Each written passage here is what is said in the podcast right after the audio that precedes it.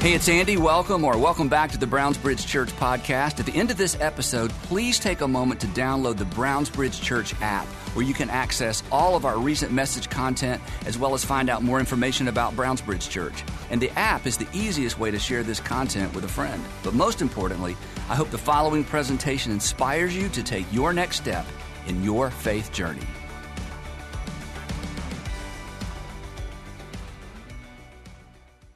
Most of us have some Christmas traditions that we um, either haven't thought about yet, but we're about to, or we're already gearing up to. Um, certain food, certain per- people make that special dish. You know, we have we have a couple of those um, Christmas traditions around who shows up when and where do we do this and how do we do this and, you know, the travel and just those things that have, have become traditions. And then as time changes, some of those things kind of get interrupted, but we just, you know, you, you love the Christmas traditions. I know we do. So one of um, Sandra's brilliant Christmas traditions that she started when our kids were super young was on um, Christmas Eve, we had pajama night. And the point of pajama night was they would open their pajamas that she wanted them to wear the next day. It was kind of a trick, and they're like, oh, we love these. Well, why don't you put them on? Why don't you sleep in them? And then we'll take pictures in them tomorrow. They never knew what was happening. Um, but then we kept doing it, and this is kind of embarrassing, and there won't be any pictures. We still do pajama night. Like we all get pajamas, and we do not take our pic- take pictures the next morning in our pajamas. Um, the other one that our kids actually started is that the week before Christmas, we have three children, um, two boys and our youngest, Allie, and the kids would sneak into one another's rooms and take things and wrap them and put them under the tree. Do your kids do this? It's like, oh my goodness, I have one at this fact. It is the one I have. Anyway, so then the boys one year took this to a whole new level. So this is a picture of Allie opening her portrait that's been hanging in the dining room for 10 years. And she opened it. She's like, I've seen that before for 10 years. Anyway, so you have your own Christmas traditions. Those are a couple that you can steal. Just wait a few, maybe a couple of years, and you can claim them as your own. And then, um, I don't know if you, any, don't, you don't have to raise your hand or admit this. This is a little bit dark, but do you have any day after, like the day after Christmas traditions? Um, we had one for a long time, and some of you do this, and as, as, I just will admit, I never got this, but for years, the women, the, the girls, you know, as we would gather for Christmas, the day after Christmas, they would go to the mall. I know. I'm like, why are we anyway? And so, and it was kind of they were together and they'd have coffee and they would return gifts, right, and exchange gifts, you know, which you know I, I, get that. And then online shopping came along and took all the fun out of that. So now here's what we do: we just gather around the day after Christmas and we print return labels. It's so, so much fun and go look for original packaging. And I go out in the garage and take all those flat boxes and you know put them back together and put tape on them, and then we exchange everything. Anyway um, and then kind of the darker, darker side, since I'm, you know, being a little bit um, transparent, is Sandra and I, for those of you who are into Enneagram, we're both Enneagram ones. So we're, you know, super organized. It looks like no one actually lives in our home, you know. Um, and so, not exactly, but Oh, anyway, so we we love Christmas. I mean, we so love Christmas, and we start early. In fact, every year it seems like we start a little bit earlier and earlier. And I'm all for that because we love Christmas. But when it's over, it's over. And I, and I hate to even bring that up because we're just getting started. But, you know, for, so the day after Christmas, um, we're ready to get back to normal. And I just, I will ask you to raise your hand. Anybody here, you feel like on the day after Christmas, it is time to take down the tree and just, let's just get the house. Yeah. Yeah. If you've, yeah, godly people like us. I know. It's like you just, because it's kind of you know and again it's a little bit dark but we and now others of you i know it's like go to january 1st 12 days of christmas all that sort of stuff. So it's all you know everybody has their thing. There's no right or wrong but that's kind of our thing. We are just so ready to get back um, to normal. And um, that brings us to what we're going to talk about for the next few weeks because on the day after the first christmas the entire world was ready to get back to normal because in an effort to, you know, sort of systematize and sort of modernize and kind of get an up-to-date idea of who should be paying taxes and how much taxes they should be paying, as you know, Caesar Augustus had decreed that the entire Roman world, we have no idea how they pulled this off. I mean, it's, more, it's difficult now to do a census with modern technology. Imagine doing a census, you know, in the first century. He issued a decree that, the, that a census should be taken of the entire Roman world. This was to find out who's still alive alive, how many people should be, tax, should be taxed, and what should our tax base be? And the way this worked is that everybody had to go to their, their hometown where they were actually born to register to let the Roman Empire know, yep, I'm still around, and yes, I should be paying taxes, and here's where what I'm doing, and you know, here's where I live. So if you lived in the town you were born in, this wasn't a big deal. But if you had moved, or even some of your family had moved, you had to get up and you had to travel to your place of birth and you had to register in your place of birth. And this was all about, you know, raising more taxes, which of course this journey to, you know, where people were born is what set the stage for the very first Christmas. But in those days, and this is really important for the next couple weeks, in those days, there was no Christmas. There was just, honestly, there was just chaos because travel was expensive and travel was dangerous. And people were ready to get home and to get back to normal. But unbeknownst to them, things would never be normal again. Because in the chaos of the census, a child was born. A child whose birth would have geopolitical implications, not for a generation, but for generations. And yet it was like, in some ways, it was like a page out of Greek mythology. It, it was like something that only a storyteller could fabricate. Because with the birth of this child, the divine had come to earth. The divine had become flesh and had made its dwelling, his dwelling among us. And here's the interesting thing, and this is what history has borne out that every single person, every single person whose lives intersected with this child, from the time of his birth to the time of his execution. Every single person whose lives intersected with his life would become a footnote in his story.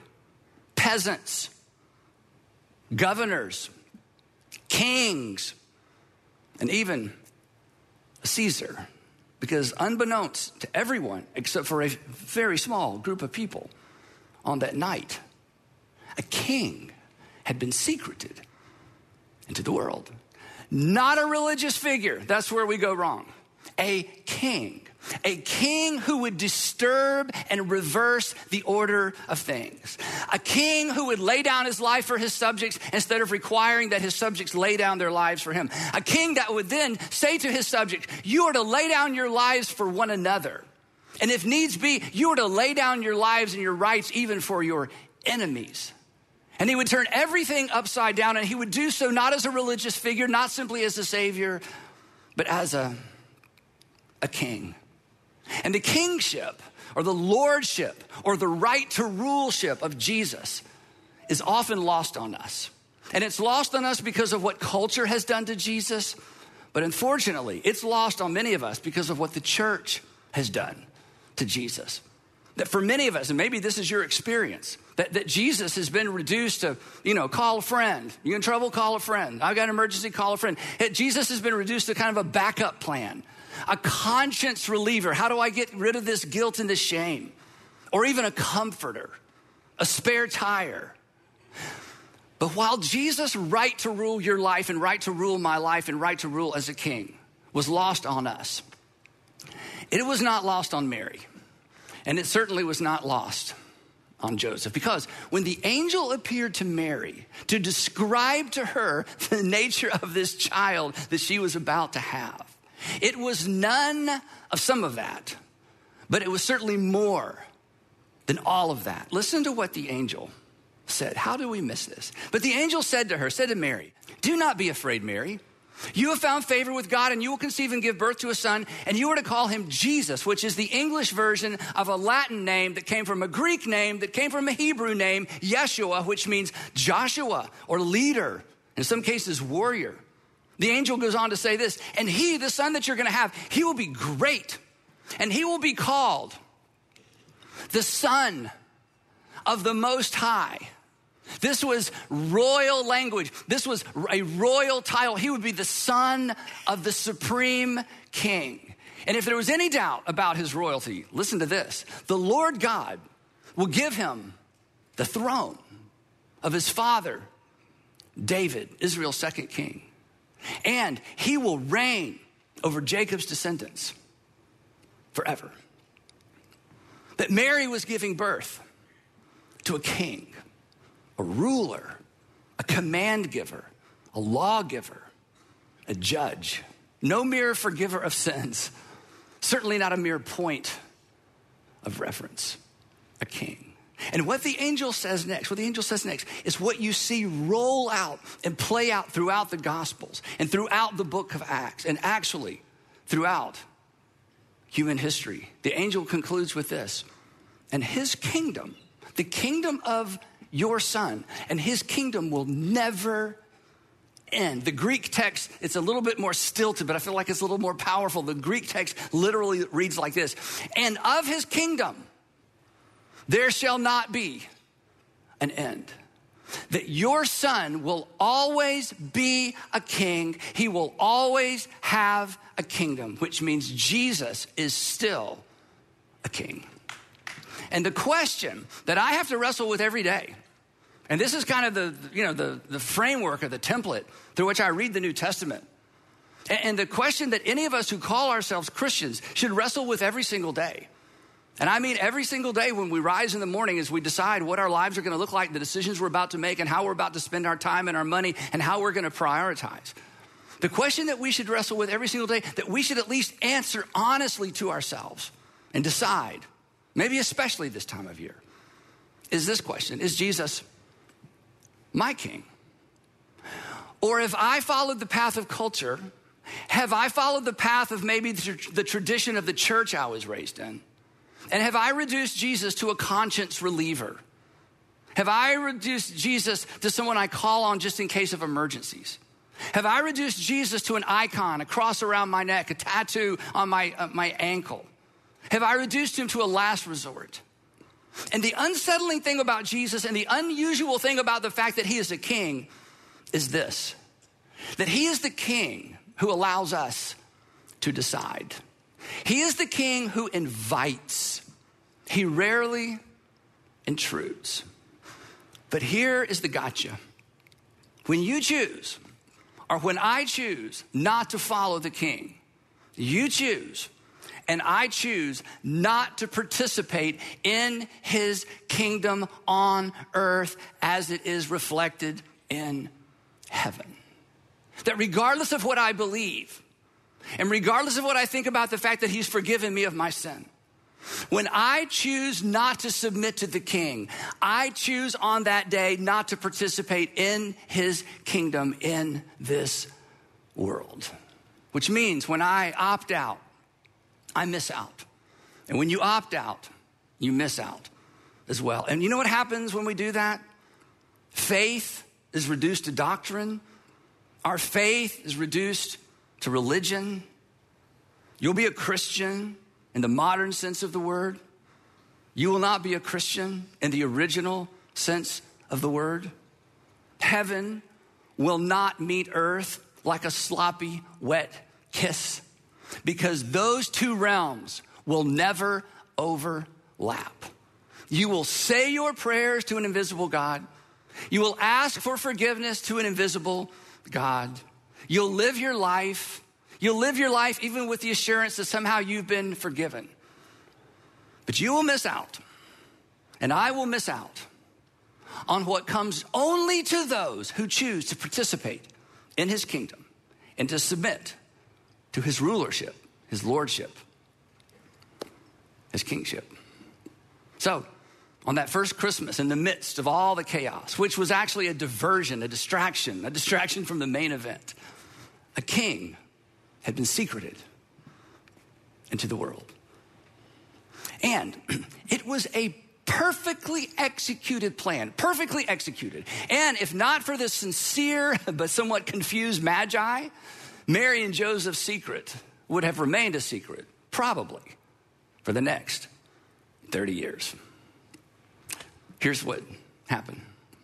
After Jesus was born in Bethlehem in Judea, during the time of King Herod, we got to pause here. This is Herod the Great. You don't know much about Herod unless you studied um, first century history. But Herod the Great really was great. Um, he rebuilt the temple in Jerusalem.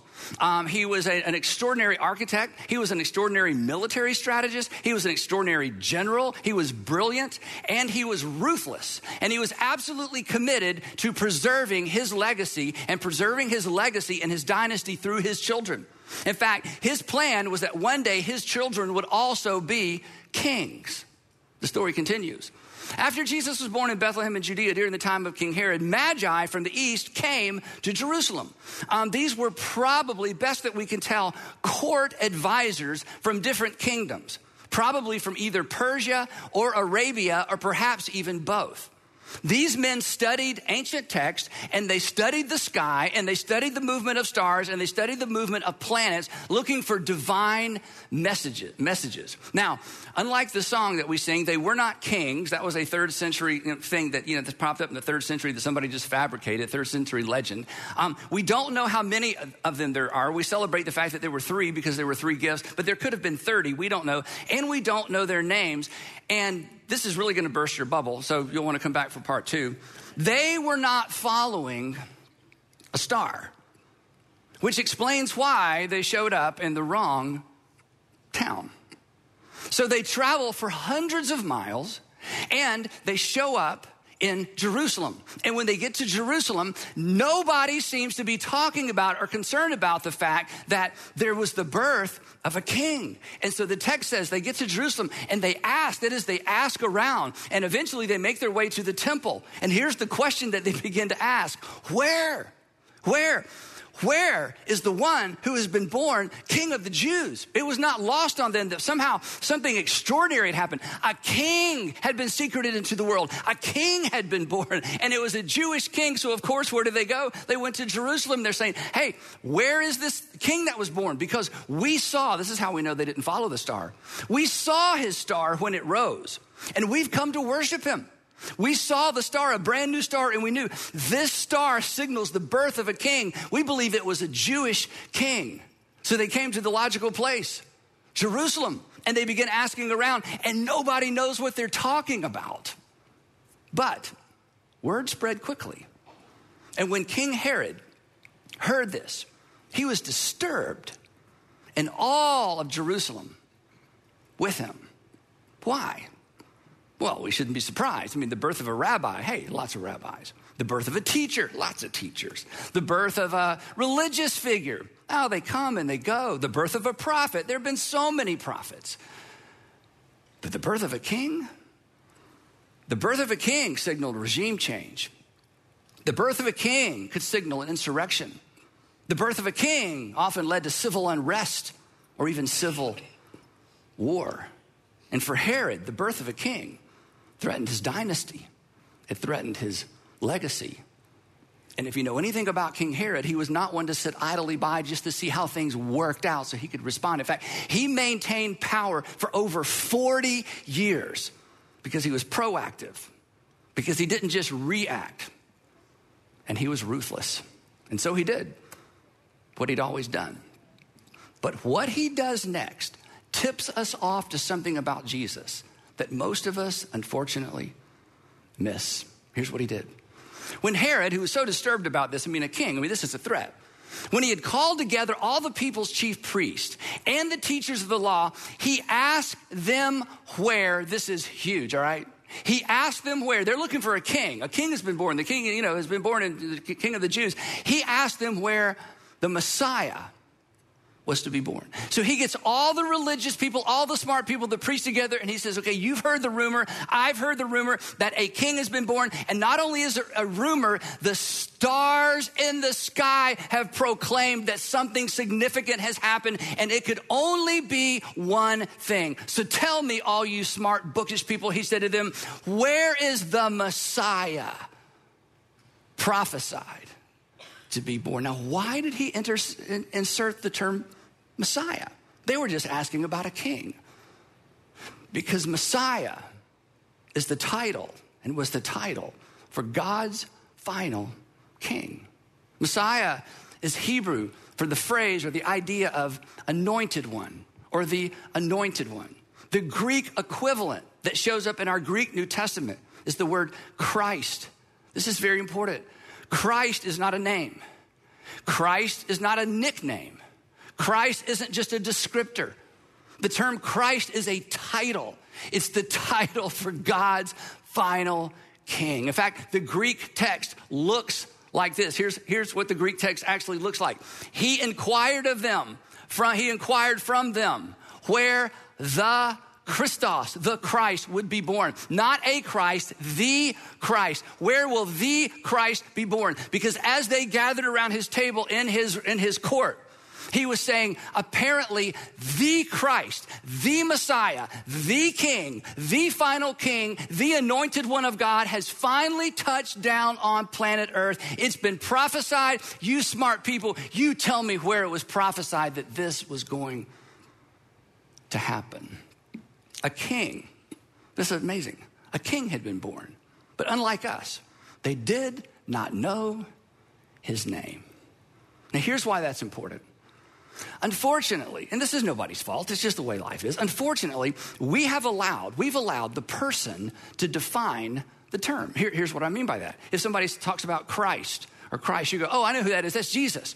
When you say Christ, what do you, and when you hear the word Christ, you think Jesus. When you hear the word Jesus, you think Christ. Christ Jesus our Lord, Jesus Christ, right? I mean, it's almost like we've reduced Christ to a last name.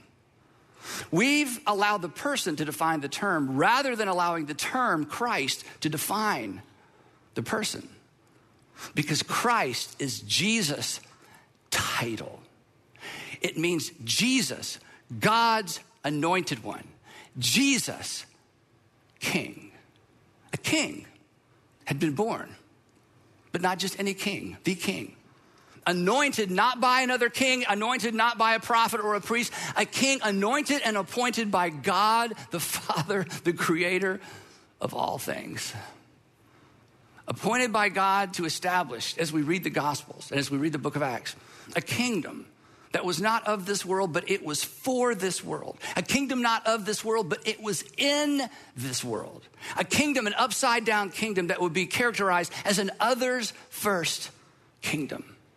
And Herod suspected it. And he was right to be threatened by it because he knew what we miss when a king is born, when a king is born, people must choose. When a king is born, people must choose. Years and years ago, um, I ran across this tiny little book. It's really almost like a pamphlet written by C.S. Lewis from some radio talks that he did. It's called The Case for Christianity. It's very difficult to find. Um, it, it's a bit like Mere Christianity, but it was radio talks, so they reduced them to this, this very, very short book. And when I got to the end of this very, very short book, what I read had an extraordinary impact on me personally.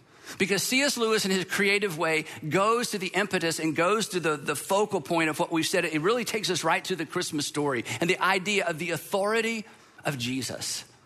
And it is, it's challenged me so much. I don't know how many times I've read this, but it's even, it continues to even be emotional for me because I'm like you. It's easy for me, regardless, even in spite of the fact that this is what I do, to reduce Jesus to something less than a king, to reduce him to less than something that he came to be. That is so clear that once you hear a message like this, when you begin to read the New Testament, it is everywhere. Every single time a person says Jesus Christ, whether in reverence or without any reverence, they are proclaiming Jesus King, Jesus King, King Jesus. And when a king is born and when a king shows up, people have to choose. Here, here's, here's what he writes He says, I wonder whether people who ask God to interfere openly and directly in our world quite realize what it will be like when he does. Because this is what we want is this we want God to fix that, fix that, fix her. And I don't want to get any on me. None of this. Psst, psst, no, no, don't, don't, don't mess with me. Psst, I want you to fix her. I want you to fix him. I want you to fix that. And he asked a magnificent question Do you realize that God is not going to come in an aerosol form? That God's not going to show up in a little bitty space and time and do something little? He says, I wonder if people who've actually read the New Testament understand that when God shows up, what it's really going to be like. He says, when that happens, it is the end of the world.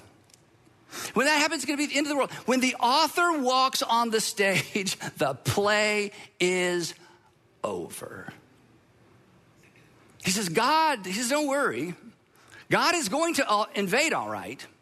But what is the good of saying you are on his side then?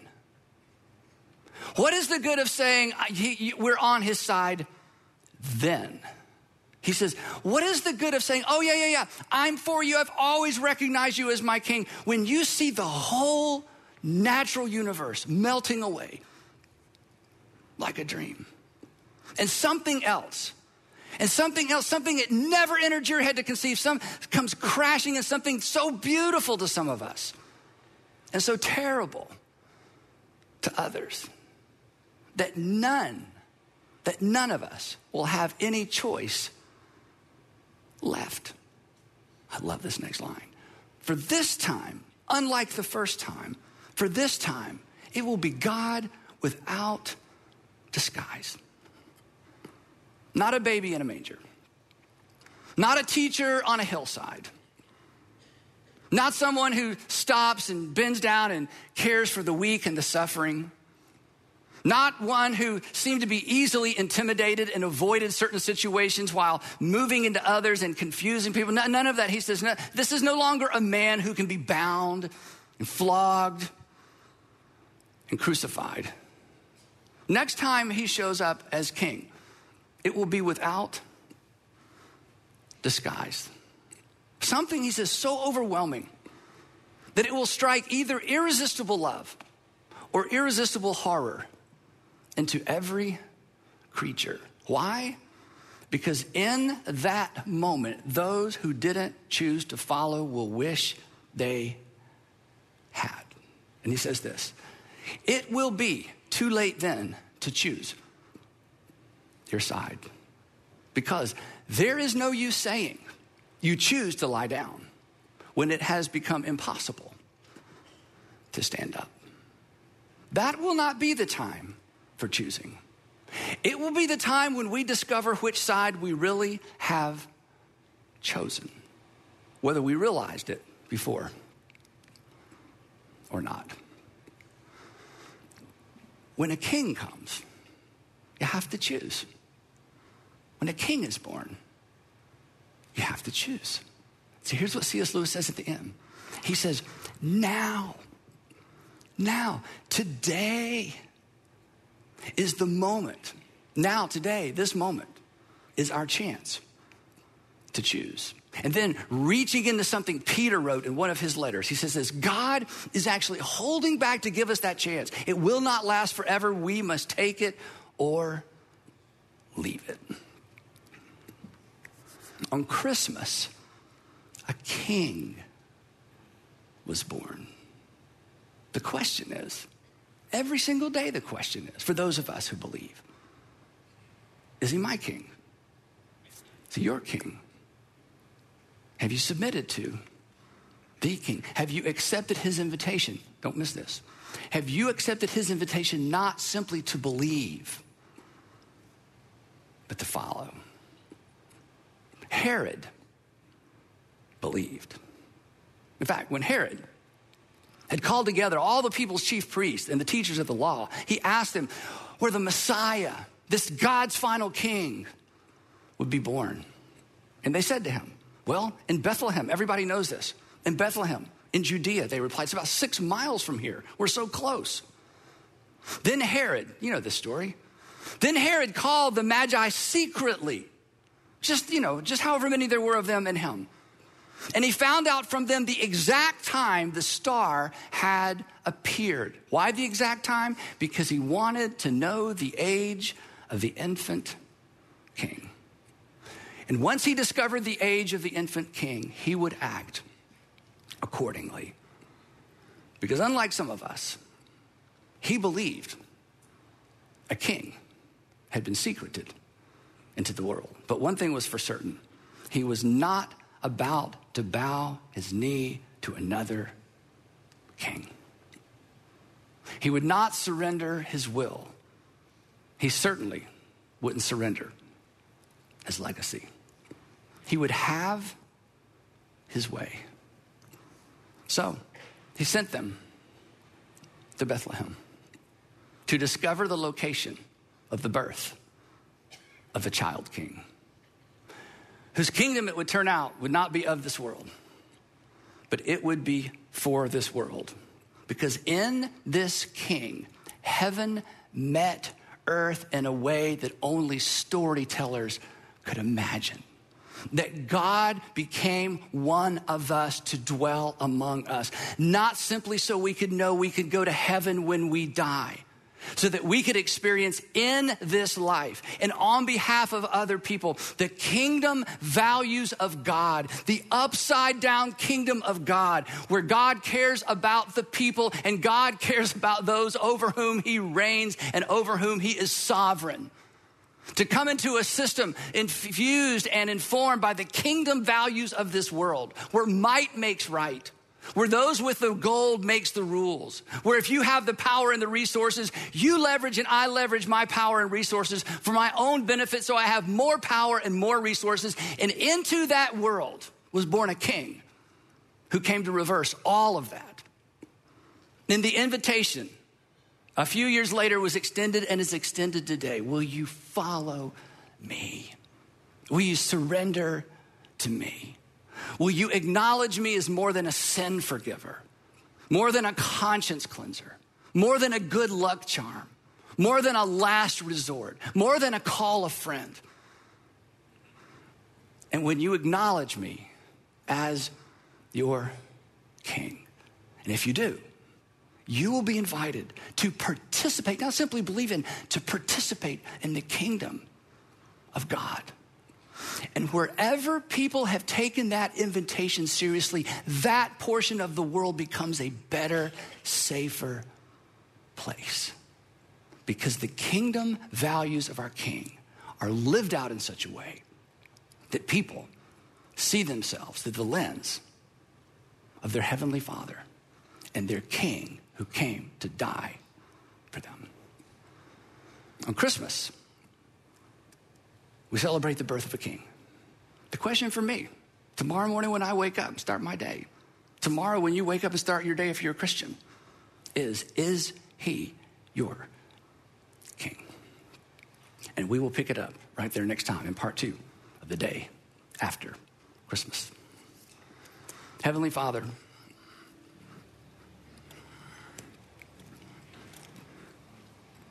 why do we resist? Why do we say no? Why do we power up? Why do we take hold of? Why do we try to control outcomes? Why are we disrespectful to other people? Why do we have to have our way? When in the quiet moments, we know better because we know that's not the king we serve. So, Father, this Christmas, maybe would you do something in us that hasn't happened in a long time or maybe never? Would you just break our resistance and give us the courage to once and for all choose to follow the King? And whatever that looks like with our families, with our money, with our time, our careers, our school, our education, our friends, our entertainment, that we would just surrender all of that because you're the King. And you're the king who came with our best interest in mind. What kind of king lays down his own life for his subjects? It had never been imagined before. It had never happened before. It'll never happen again. So give us eyes to see, give us ears to hear, and give us the courage to follow our King. In Jesus' name, amen.